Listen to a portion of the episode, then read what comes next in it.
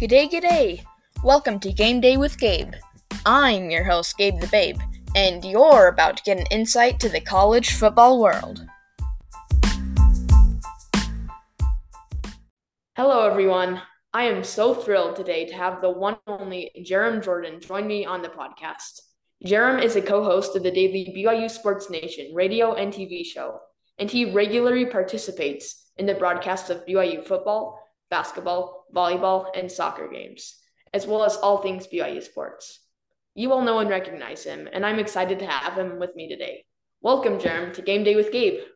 Gabe, what's up, dude? There's not too many 15 year old BYU fans doing a weekly podcast. In fact, I don't know any others. So uh, you're the man. You're dominating your space in the BYU sphere. So nice job, man. Thank you. Let's jump straight into it. We're going to talk BYU sports. First thing I'd like to talk about is talk BYU football. BYU finished 5 and 7 in the Big 12 in our first year, and we did not make a bowl game. So, what does BYU need to do in this offseason to remain competitive in the Big 12? Yeah, got to hit the transfer portal hard, right? Uh, got to hire a good O line coach, tight end coach, and uh, got to bring in uh, capable guys. And and that's at every position. I don't, I don't think there's a single position where I would say, yeah, BYU doesn't need someone at that position. Literally from quarterback to kicker. Even though you know you have Will Ferrin, you need some good competition, right? And uh, is that Landon Rico? Is that somebody else on the roster? I know they're Matthias Dunn. There are other guys, right? But eh, there always needs to be competition um, to to keep that improving. The the threat of being replaced is a powerful thing. Uh, on BYU Sports Nation, I got to be good so that someone else doesn't take my job. You know what I mean? So it it, it goes for everybody. Uh, so we'll see who they bring in. What is there a Power Five transfer quarterback? Obviously, the offensive line needs some help. We don't know too, Gabe, if like Aiden Robbins is going to return. We don't know on you know a couple of guys like who might leave from BYU. We can't assume that everyone will stay and they just add. Sometimes you lose guys. So the next couple of weeks uh, will be interesting because the portal's open from the the Monday of this week all the way to January second. So we'll see, man. Yeah, we'll see. Great insights, and we'll see if we're going to bring in another quarterback to help Jake Retzlaff out, and then get our coaching staff. And that's the stuff we need to do. Yeah. So now we're going to talk BYU basketball. Can you believe our 8 0 start? Yeah, hey, huge smile on your face, by the way. I love that uh, because it's been amazing, right? We listen. We thought the BYU in this in this with this schedule would go, you know, five and three, six and two, hey, maybe seven and one, eight and zero oh, though, and beating fools by forty plus on the reg. This is awesome, man. They're playing great basketball, unselfish, hustling, uh, team connected, great chemistry, no ego, fighting through injuries. It's been amazing. I, have been covering BYU basketball in some form or another the last 17 years. And even those Jimmer teams, nobody has been playing like this. Those teams did not play like this. Like they were a different way of being successful, but this team's incredible. I fully expect BYU to continue uh, to play really good basketball. And then now in the Big 12, they're going to compete better than we thought. At first, I was a little intimidated, right? But now I, I'm pretty sure BYU is going to do better than we thought, and they're going to win a few more games than we thought. I right now I'm kind of saying in that seven and eleven to eleven and seven range, somewhere in there. Uh, BYU is gonna gonna be looks like an NCAA tournament team. They look absolutely. It's not just that they look like a top four seed, uh, which is amazing. So yes, it's early. Actually, has us as a four seed in his weekly bracketology. I saw that, and in Salt Lake, we'd take that. Yeah, number one in the net rankings right now. Amazing. Literally can't do better at that, right? And and for those that don't know, net is the new RPI of the last six years. RPI rating percentage index. It was this dumb thing they made in 1981 that only accounted for like your opponent's winning percentage, your opponent, your winning percentage, your opponent's winning percentage, and your opponent's opponents. It was too simple. We can do better, right? Um, and they we have more metrics to assess things, and one metric doesn't mean everything. So, like number one in net doesn't mean BYU's the best team in the country. Uh, what it means is BYU's the most efficient team in the country, and yeah. the way they're playing uh, is, is amazing. So it's it's awesome, man. It's great to see a team that really got kind of crapped on at the end of last year really succeed and kind of rally around thinking no one thinks we can do it. And boy, have they been good so far. We've really bounced back. Yeah. And when we play in the Big 12 conference, it's arguably the most deep conference in all of college basketball. So we can afford to schedule an easier non conference game.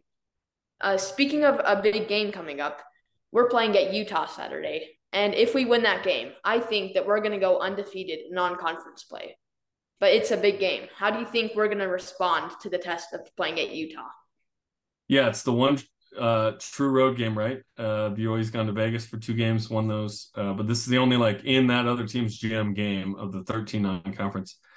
I think BYU is going to respond great. It can get weird up there for sure. It's a rivalry, emotional. Things can go get out of hand quickly, but like, what evidence do we have that this BYU team won't go up there and play well? They, they've been playing so great. They're not contingent on one, two, or even three certain players doing anything specific. No Foose, no problem. No Dawson Baker, no problem uh, this team's built to to succeed, and uh, certainly it'll be a test when you go to Baylor and Kansas and Houston, and like that'll be super hard. Utah's hard, but it ain't super hard. Like U- Utah is a good team, but BYU is a better team. Uh, so I fully expect BYU to go in there and win, and frankly, by double figures, it could be close. Whatever. I'd take a one point win right now. Uh, beating Utah is always awesome in any sport, no matter how good Utah is or not uh, it's a rivalry, and and we love it. So yeah, I'm I'm excited. I'm going to go up to that game and uh, watch it, which will be fun, and uh, can't wait to have the the Utes yell at me, which always happens. But uh, here we go. Go Cougs. go Cougs. Yeah. All right. Let's talk women's soccer. Obviously, women's soccer lost to Stanford 2 0 in the Final Four. But before that, we had one of the most amazing comebacks in BYU history. When we were playing against North Carolina, we went down 3-0 in the first 10 minutes. Now you were commentating at that game live. Yeah. Through the disappointment you must have been feeling during the first half. Let's go through it slowly. The first half, we weren't playing well at all because we allowed too many goals. How were you feeling during this? Yeah, listen, when I'm calling the game on ESPN Plus, I got to be uh, kind of down the middle, right? Um, if it's BYU TV, it's it's uh, we we certainly have a vested interest in BYU, but I would say it's like 60 40. It's not uh, truly 50 50 at that point. But on ESPN Plus, I got to call it straight. Um, at that point, I was like, this game's over. like 20 minutes in, how could you not think that against a North Carolina team that had not allowed three goals in the game all year? So I thought, and, and what one way of sort of discussing that on the air without saying it's over, because I don't want to get freezing cold taked, is uh, ask a question. So I would say, has the game winning goal already been scored? It's just a question I'm just throwing out there, right? Rhetorical, not meant to be answered. The answer was no. And little did we know that that is one of the all time great comebacks, right? But at that time, I did not think that BYU was going to come back. But knowing this BYU team and how offensive they are and at home and how senior they were, how experienced they were, it wasn't crazy to think that they, like in hindsight, it's like, they could do they could do that. They were down at home against TCU like 3-1 earlier this year and came back and tied it. Um, and it, it was magical. It really was. Yeah, coming down 3-0 is a big deal, especially against North Carolina. Oh yeah, they're legit. Like no one's better at their sport than UNC and women's soccer. Yeah. They they are they won half the NCAA titles. Like, can you imagine if Alabama had like 50 national championships in football? or men's basketball, like, oh, UCLA is so good. It's like they don't have 50 national titles, or what, you know, half of them. Uh, 21 of the 42 for North Carolina. Unbelievable. Amazing. Yeah. In the second half, we really turned it on. I mean, we were down 3 0. How did we stay focused and score full four straight goals, right? One of which coming in the first 20 minutes in the second half, and then the last three coming in the last 10 minutes the final one coming in the last two minutes, and just describe to me the atmosphere of South Field during this time.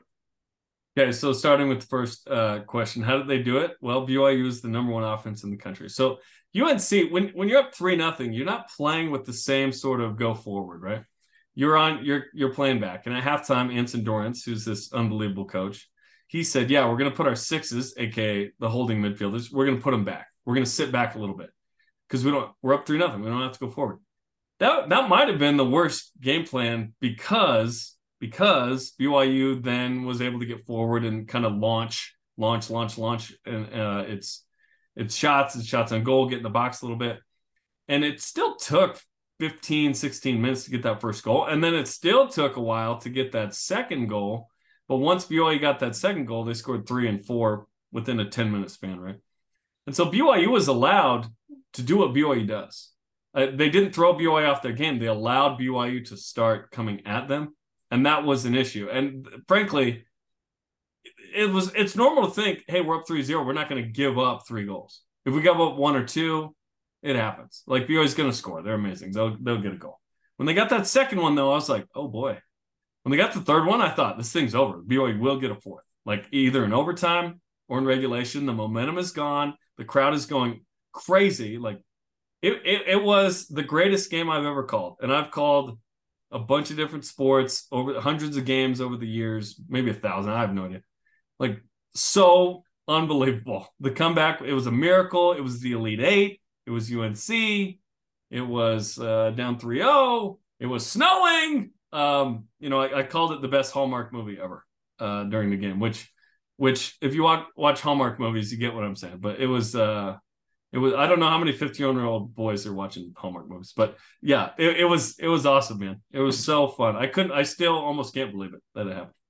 I can't believe it either. In fact, my dad turned the game off during the second half because he thought it was over. so many people did. Yeah. And then we checked the score later and saw BYU four to three come back against North Carolina. I mean, where does that come from? It's just truly something that happens uh, magically. It's uh, such an amazing experience and such a. It was, it was the Miracle Bowl for soccer. Mm-hmm. It, it oh, really was. Yeah. Greatest comebacks of all time. Yeah, I mean, it's it was unbelievable. It was crazy. Yeah. Well, going back, what you said about being partial to both teams on ESPN Plus, describe to me the transition that BYU's gone through the past year of moving from BYU TV to a national broadcast of ESPN Plus. And obviously, you're the commentator. How does that change based on the way you commentate? Because sometimes you're partial towards BYU, but then 50 50, right, with ESPN Plus. How's that transition been for you? Yeah, um, it's been great and super easy because we tried to kind of do that before. And so it wasn't like this big, we don't say we in BYU, and it's the same production crew, it's the same announcers. So it's not like it was, it's, it's just on ESPN Plus now. Um, so it hasn't been that big of a transition, frankly. Just not saying the words on BYU TV, uh, rather on Big 12 now on ESPN Plus. That's the brand, right? Um, so it's been cool. Uh, we, you know, it's we don't get the ratings, so we don't get to see how many people are watching. Uh, on BYU TV, we do with the, our app and you know on actual television and whatnot.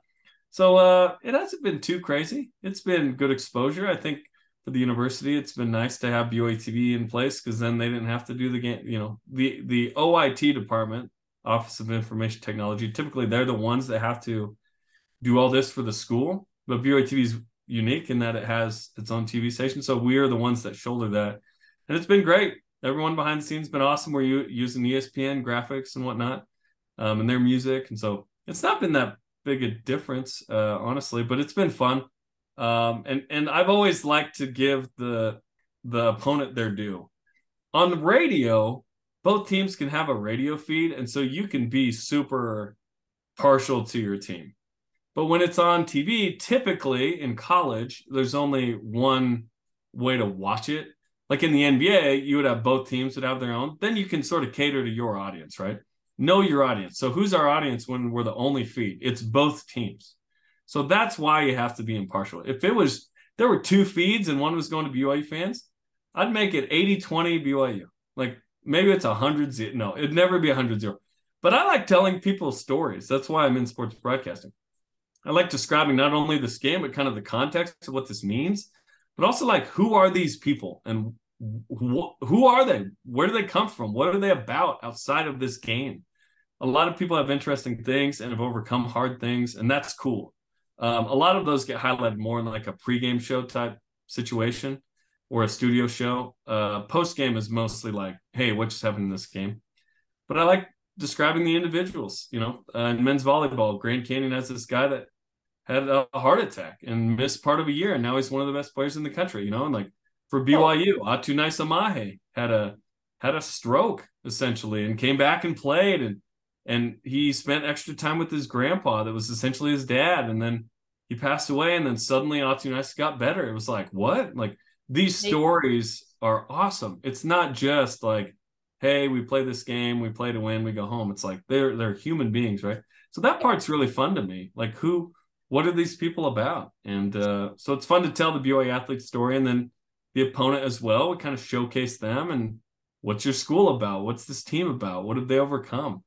All of that's really fun because if it's just like numbers and math and like just describing what's going on, that only goes so far. But uh, it's it's the human experience that's really fun too. Cool.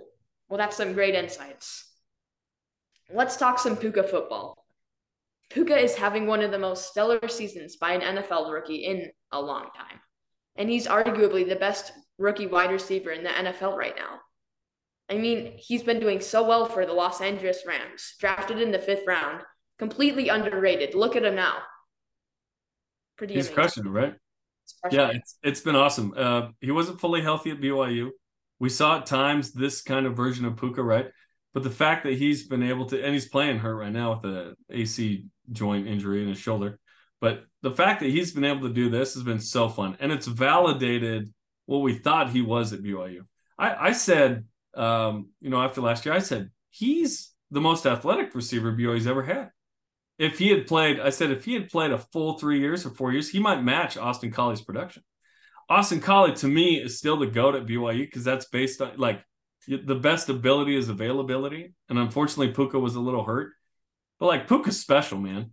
I mean, you could argue he's the best receiver in BYU if you just take stats out and you're just watching film of when they were doing their thing. Like Austin, Austin's still the GOAT at BYU and in the NFL. But Puka's on his way to passing Austin in the NFL like maybe next year. I don't know. I asked Austin that question. I, he kind of skipped over it. but maybe, maybe, one day he'll uh, he'll answer it later. But Austin was amazing in the NFL. It's fun to have the skill position guys. We have a lot of them now. We we haven't had a, a ton over the years. Every now and then we'd have a, a Dennis Pitta or a Jamaal and Taysom emerged. It was like, oh, we have a quarterback, running back. But the fact that at, there was one week where we had three quarterbacks throw a pass this year, like that was cool. Unfortunately, Jaren got hurt, but Zach Wilson, yeah. Jaren, it was amazing to see them representing in the NFL. So yeah, they're and they deserve it. These guys are good enough, and BYU, to their credit, has developed these guys. Like Puka came out as as a big time receiver, like a four star, but Jaren and Zach were three stars, um, and then they became uh, you know, four and five stars, if you will. A five star is someone that when they're a freshman, they project could be a first round NFL pick. A fourth round is rounds uh, two and three, and then a three star is four, four, five, six, seven. So that's sort of what the stars mean, right? So Kingsley Suamataia comes out of Orem. They think he's a first round pick talent, right? Um, so that's a big deal. And and BYU needs to get more four and five stars, but the three stars they need to continue to develop. And we've had no stars and two stars make the NFL, and Tyler Allgeier and Brady Christensen and so on. So BYU's been always good about developing guys, but it's been really special the last couple years. Definitely. Yeah, I like those insights. It's great to see BYU representing, and then we change um, as a culture. I think that one thing that's um, been unique about BYU is that we have lots of players who go into the NFL, and then we can see how they're doing and I really like to see BYU representing because we're up there with some of the best players, and we have some amazing players like Fred Warner, starting linebacker for the Niners, played at BYU. And we really do develop some amazing players who go to the NFL and have great careers. And that's one thing I love about BYU. See it's fun to watch, right? Yeah, and th- and there's been guys, you know, since the '60s and whatnot in the NFL from BYU. Um, but it feels like right now it's a special you're right. In the 80s, that was kind of the best. We were putting a lot of guys in there. We were winning a ton of games, but but like we're back in that direction, right? Of of uh producing a lot of good guys. We need more offensive linemen, more defensive linemen in the NFL. The the minute we start to do that, the is the minute the BYU actually competes for a Big 12 title. The D line is the biggest issue with BYU the last kind of eight years. Uh, still working on that, right? Khyiris Tonga has been some good players.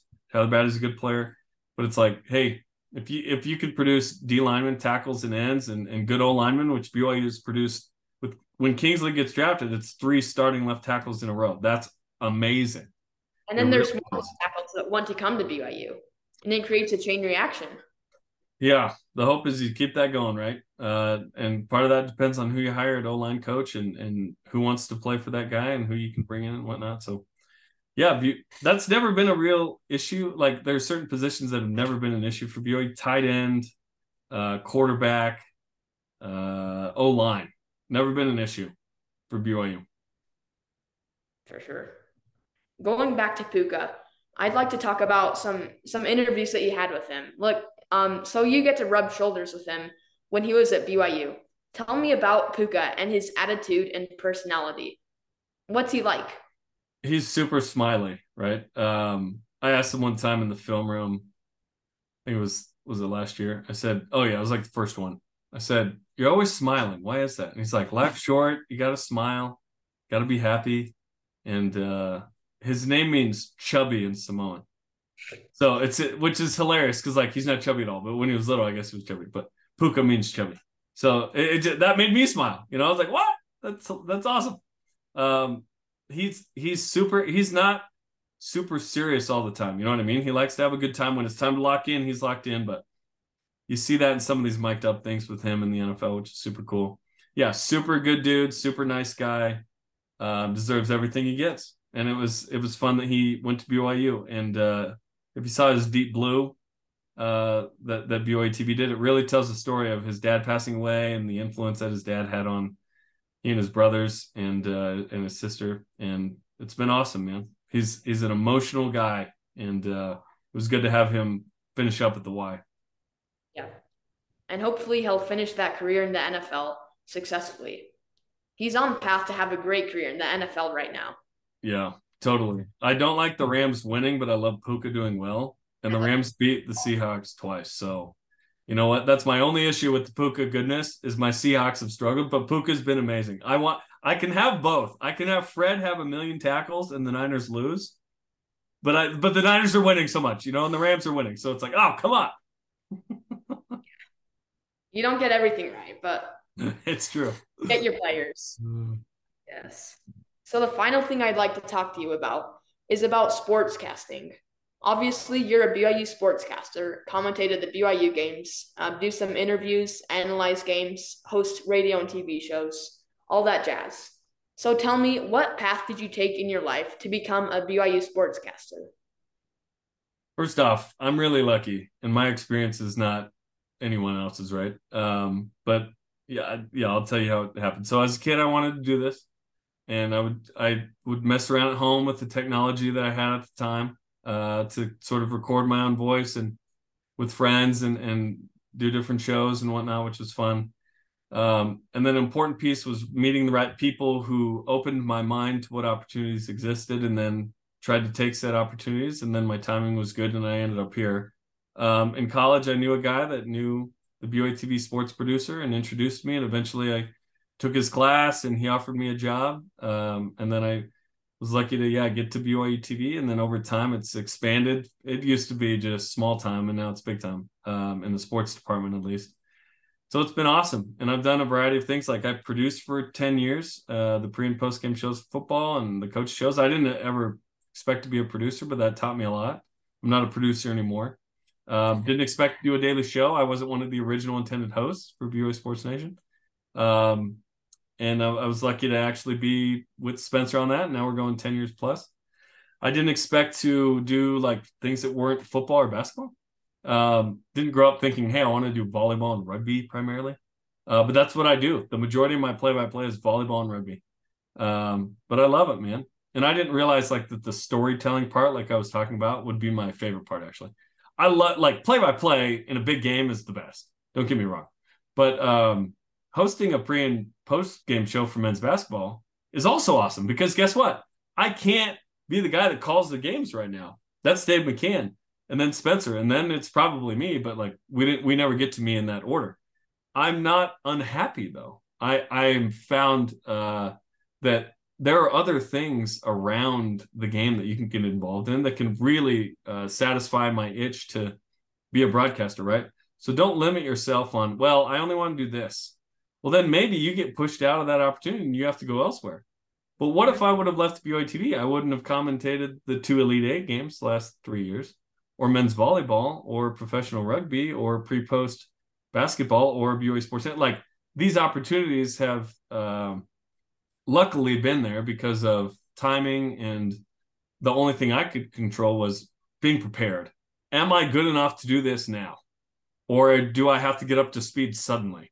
Um, you have to be ready now so that someone sees and goes, hey, Gabe is good at this. We should give him an opportunity now.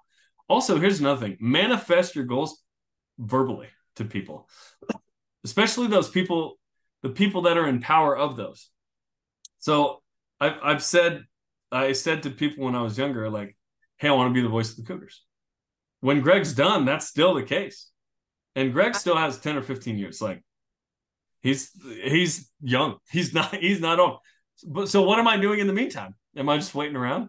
No, I, I gotta uh I gotta increase my skills to where if that opportunity is is afforded me at some point in the future, and I won't be the only one that wants that, um, am I clearly a clear cut good op- guy for that? Like, the, have I prepared myself well so that people go, oh yeah, let's have Jarom.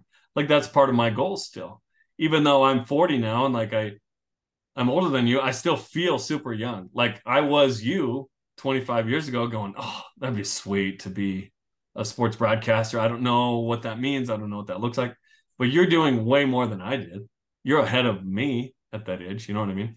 Takes a lot of hard work takes sacrifice. Um, you know, you, you're working nights and weekends and some holidays, and but if you really love it and it gives you, um, you know, some satisfaction, which this does, then yeah, get after it and work hard and prepare and be open to suggestion and different things and uh, be ready and then and call games of of sports and things you didn't necessarily think you would and who knows what that looks like like th- this year I called a rugby game on on FS uh, on Fox Sports um, of the United States that played this French club. I never would have in a million years imagined that I'd one call rugby and two on Fox Sports. That was super cool. I was like, hey, this is awesome. Um, and who knows what the future looks like for me, but I'm like, dude, could I call games in the Rugby World Cup? Like, who knows? You know, or volleyball in the Olympics? Who knows? Like, it's not the football men's basketball path that's sort of traditional, but I am open to it because to me it is the same. It it doesn't necessarily matter. Like one day I'd love to be voice of the Cougars, and then I kind of lock in. Maybe that's the only thing I do. Right now, I kind of have my my hands in all kinds of cookie jars, and uh, hey, these cookies taste good. Let's go. Yeah. Well, that's I feel and I feel lucky. I feel super lucky, right? It's a great job, great position. It's awesome. Yeah. Great. Well, uh, that's that's all I'd like to talk about. You had some amazing insights. Thank you. It's been so much fun. I'm so thrilled I got to have you on. Um, you talked a lot of BYU sports, and it's lots of fun. It should bring my rating on Game Day with Gabe up a lot to have Jarom Jordan on. You're a pretty famous guy. Hopefully, I wish. Hopefully, there'll be a few dozen uh, more people tuning in. well, thank you. Well, Gabe, best of luck, man. Uh, keep up the good work, dude. Again, I don't know a single 15 year old in the world doing a BYU podcast. So you're doing great work. There's room for all of us. And uh, keep keep keep it up, man. And then one day, if you can uh, go to BYU, come work at BYU TV, and then uh, we'll, we'll see what happens, bro. I was I was you, and you can be me. Like uh, my our path, you can be way better than me.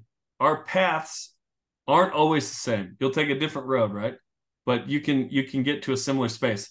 I was your age, almost 16 when I first met Greg Wrubell. Now we share an office wall right next to each other. Like, hey, maybe we'll share an office wall one day. Who knows? Who knows? Anything can happen. Yep. Well, thanks so much. You have some great insights. Hey, you got it. And shout out to Rexburg, where you're from, because both my parents went to uh, Ricks. So Rexburg is always uh, near and dear to my heart. Thank you. Rexburg, Idaho. Um, and I love Provo too. Provo, Utah. That's where it's at. And hey, Bear World just down the street. I went for the first time this year. It was awesome. You went to Bear World? I went to Bear World, dude. I loved it. Yeah, you get to drive and then you get to see bears on the side of the road What? walking on the road. It's crazy. It was great. It was great. It was it was almost as good as BYU basketball. this We offer some unique things in Rexburg. you don't get anywhere else. you can say that again. Shout out to my mom for setting up that amazing interview. And shout out to Jarom Jordan, BYU TV man. He knows the ins and outs of BYU. He's a commentator at football, basketball, soccer, volleyball, rugby games, and he knows everything there is to know about BYU. It was such an amazing interview. I'm so lucky that I got to have it, and I will cherish it forever. Go Cougs, indeed. Now I'm going to move on with my podcast and I'll continue talking about college football, summing up conference championship weekend. And I'll sum up the basic games that you need to know about that affect the playoff. The playoff was announced Saturday, sorry, Sunday on Selection Sunday, and the top four teams made it in. I'll get to that later, but first I have to explain which teams won.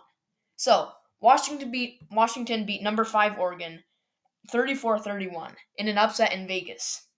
Washington was in fact an underdog. Oregon was favored by 9.5 in the spread, and Washington won outright. Penix Jr. is now the frontrunner for the Heisman Trophy, and his performance catapulted Washington into the Final Four, and they're essentially in the playoff now. They are in, in fact, but I'll get to that later. And Oregon's now out. Texas creamed Oklahoma State 49 to 21 in the Big 12 championship game. That was Saturday morning. Texas had 662 yards of total offense, a stat that no one sees anymore. Texas just obliterated them in the championship game. It was a very uneven playing field, and they creamed them when it mattered most. In fact, Quinn Ewers had 442 passing yards and four touchdowns. They sure went out with a bang in the final game in the Big 12. Texas is such a good team. Now they're going to make a run in the playoff because they're in. Meanwhile, Alabama's pulling off upsets against Georgia in the SEC championship game, winning 27 to 24. So, Nick Saban prepared his team, and they sh- they came out ready to fight. Georgia just wasn't expecting it.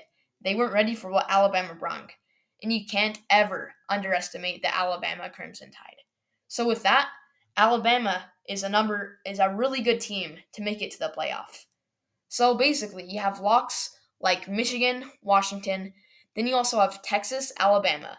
But don't forget about Florida State because Florida State won 16 to 6 in the ACC championship game against Louisville. That puts Florida State at 13 and 0, a perfect year, undefeated. The only problem is they're on their third string quarterback now, and he could only put up 55 passing yards in the playoff game. Sorry, in the conference championship game. Well, the CFP committee looked at that and said, we're not going to put Florida State in. In one of the most controversial moves in CFB history, they're going to put in the SEC team, which is Alabama, over an undefeated Florida State. Now, this is the first time that an undefeated Power 5 champion has been snubbed from the playoff. They were in the top four all year, essentially. There was no one that could beat them. That's why they were undefeated. So, why don't they get the run for their money in the playoff? Because you can't leave the SEC out of the playoff. Because the SEC is basically what the playoff is made of. And like you can't play an SEC can't play a playoff without an SEC team. It just doesn't work. But it should have. Florida State should have made the playoff, but Alabama made it instead. I feel sorry for Florida State fans. Such a heartbreaker when your team goes all the way that far after having a perfect year, knowing you're going to make the playoff and having it ripped from you just like that. It must have been heartbreaking for their fans. I feel for them. It stinks. Georgia and Ohio State also got snubbed because Georgia had one loss, coming to their rival at the end of the year. They lost by three points, and that's all that it mattered. The whole year didn't really matter because the SEC championship game was what defined the rest of their season. The theme of the story is that the SEC, sorry, any conference championship game is going to define the rest of the year. When you play the big rival and you lose, if you lose that game, you're probably going to be out of the playoff. Ohio State had the same case where they lost to Michigan in the final Big Ten game of the year. And just like that, Ohio State snubbed from the playoff. One loss coming to your rival. Such a close game, and yet you lose and you're out of the playoff after being in it all year. In fact, look at the CFP rankings. Georgia and Ohio State were number one and number two for almost all of the weeks, leading until the conference championship week. And then they both got out. Pretty crazy. So the final four Michigan at number one, of course, Washington at number two. They put Texas at number three in front of Alabama because if you remember, Texas had that head to head win earlier in the year in week two. And they put in Alabama behind them at number four. So we're going to have Michigan playing number four Alabama in the Rose Bowl. And we're going to have Texas playing number two Washington in the Sugar Bowl. It'll be such a good playoff. Michigan and Alabama is definitely the matchup to see. Once that game comes around in late December, early January time, it's going to be hyped. I'm so excited for it.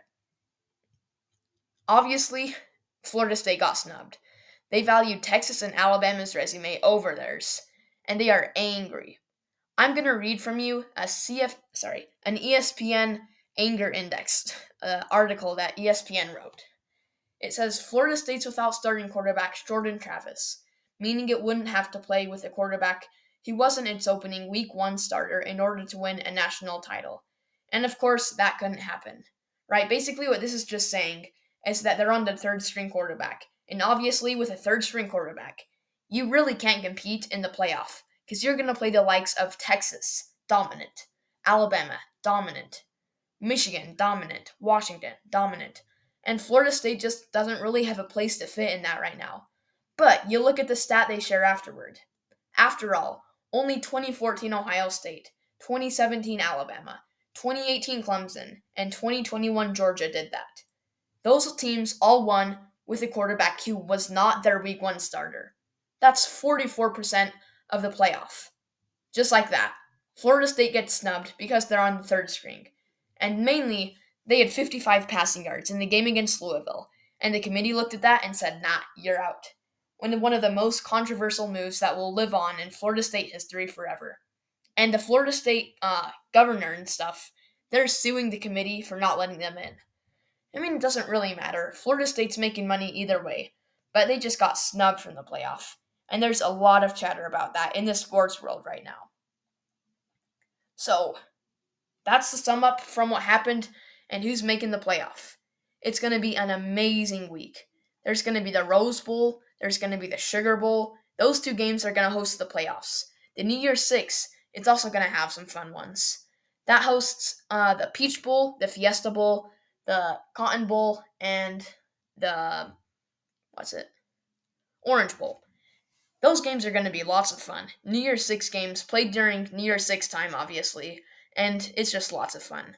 As for this week, we only have one college football game between Army and Navy, classic tradition. But there's no bowl game starting till December 16th, so we're gonna have to wait a bit.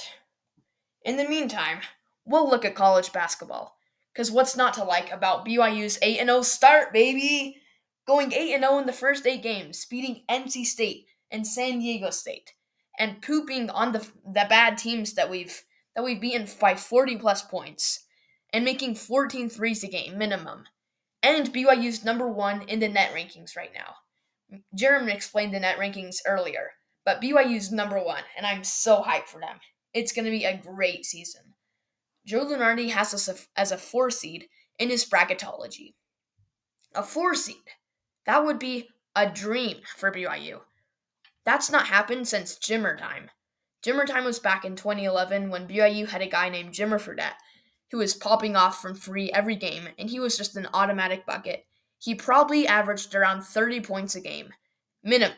He was doing more than that most games, and he was just a special player to watch. Well, this year's BYU team offers one of the most threats that no one has anymore. That sorry, that a lot of people have. No one had it back in the day, but it's a modern development. It's the three-point shot. About 90% of our guys on the team can shoot threes. The only guys that can't are our big centers. And that's all right, because if we spread the floor and pass, the, the psychology behind this is that there's going to be a guy open down low who's ready to either go one on one or have a wide open dunk slash layup. And that's how our philosophy is going to work this year. It's worked so far, and we're 8 0, heading into a big test to play at Utah. This will be 5 p.m. on Saturday night on the Pac 12 network, so good luck finding the TV channel for that. But if BYU wins this game, we're probably going to go undefeated in non-conference play, and then make the Big 12 uh, make make the Big 12 tournament at the end of the year, hopefully with a above 500 record, which is where we split half the games. I think that's definitely doable. If we can pull off that, where we split half the games in the Big 12, win half, lose half, go undefeated in non-conference play, I think you're basically guaranteed a spot in March Madness, the best postseason tournament in all of sports so I am hyped for basketball. The AP poll has us ranked in number 14. The net rankings has us as number 1, and KenPom, which is a system that they use as well, has us ranked number 6. We're clearly on the map. It helps to be part of the Big 12. I'll just say that. You might be wondering, why is BYU's non conference schedule so easy? In fact, we're playing so many cupcake games at home, and we only have one true road non conference game and that's going to be at Utah. Well, when you play in the Big 12 Conference, it's the most deep conference in all of college basketball. And you're going to play such a quality schedule, you're going to have a strong strength of schedule that you don't need a very strong non conference schedule to have a good resume for the March Madness tournament. That's why BYU's played some easy games to warm up and really find out what's good about this team. And it's worked to perfection this year. Mark Pope's team is doing so well. I'm hyped for BYU. A quick tidbit I'd like to share with you from the NFL is the 49ers who played at the Eagles in week 13. The 49ers won 42 to 19 behind Deebo Samuel's three touchdowns. Deebo Samuel is a professional wide receiver for the Niners, and he is fast. He's just carrying their team. So the 49ers beating the Eagles makes some waves in the NFC because both are NFC teams vying for a spot in the Super Bowl. It might be an NFC championship rematch later in the year. It was last year, in fact. Both teams made it to the NFC championship. But with a healthy Brock Purdy this time, I think the 49ers can win and make it to the Super Bowl. Quick tidbit I'd like to share. And the Eagles really don't get beat 42 to 19 very often. That just shows how dominant the Niners can be when they want to. They might go all the way to the Super Bowl this year and win it. We'll see. Another thing, Puka got a 70 yard reception touchdown against the Browns. He had a 31 yard run, four receptions for 105 yards, and a touchdown. They won 36 to 19. I'm not a big Rams fan, but I'm a Puka fan. If Puka's doing well, then I'm happy. Go Puka. Gabe's game this week is going to be BYU at Utah. College football's finished, so there's not much to talk about anymore. Until bowl season comes up. And then that'll be so much fun and I'll make some regarding the college football playoff and the New Year's Six bowl games. But for now, it's college basketball season between BYU and Utah, two of the biggest rivals in all of college sports. It's going to be the Holy War, but basketball style, and it's Gabe's game, everybody.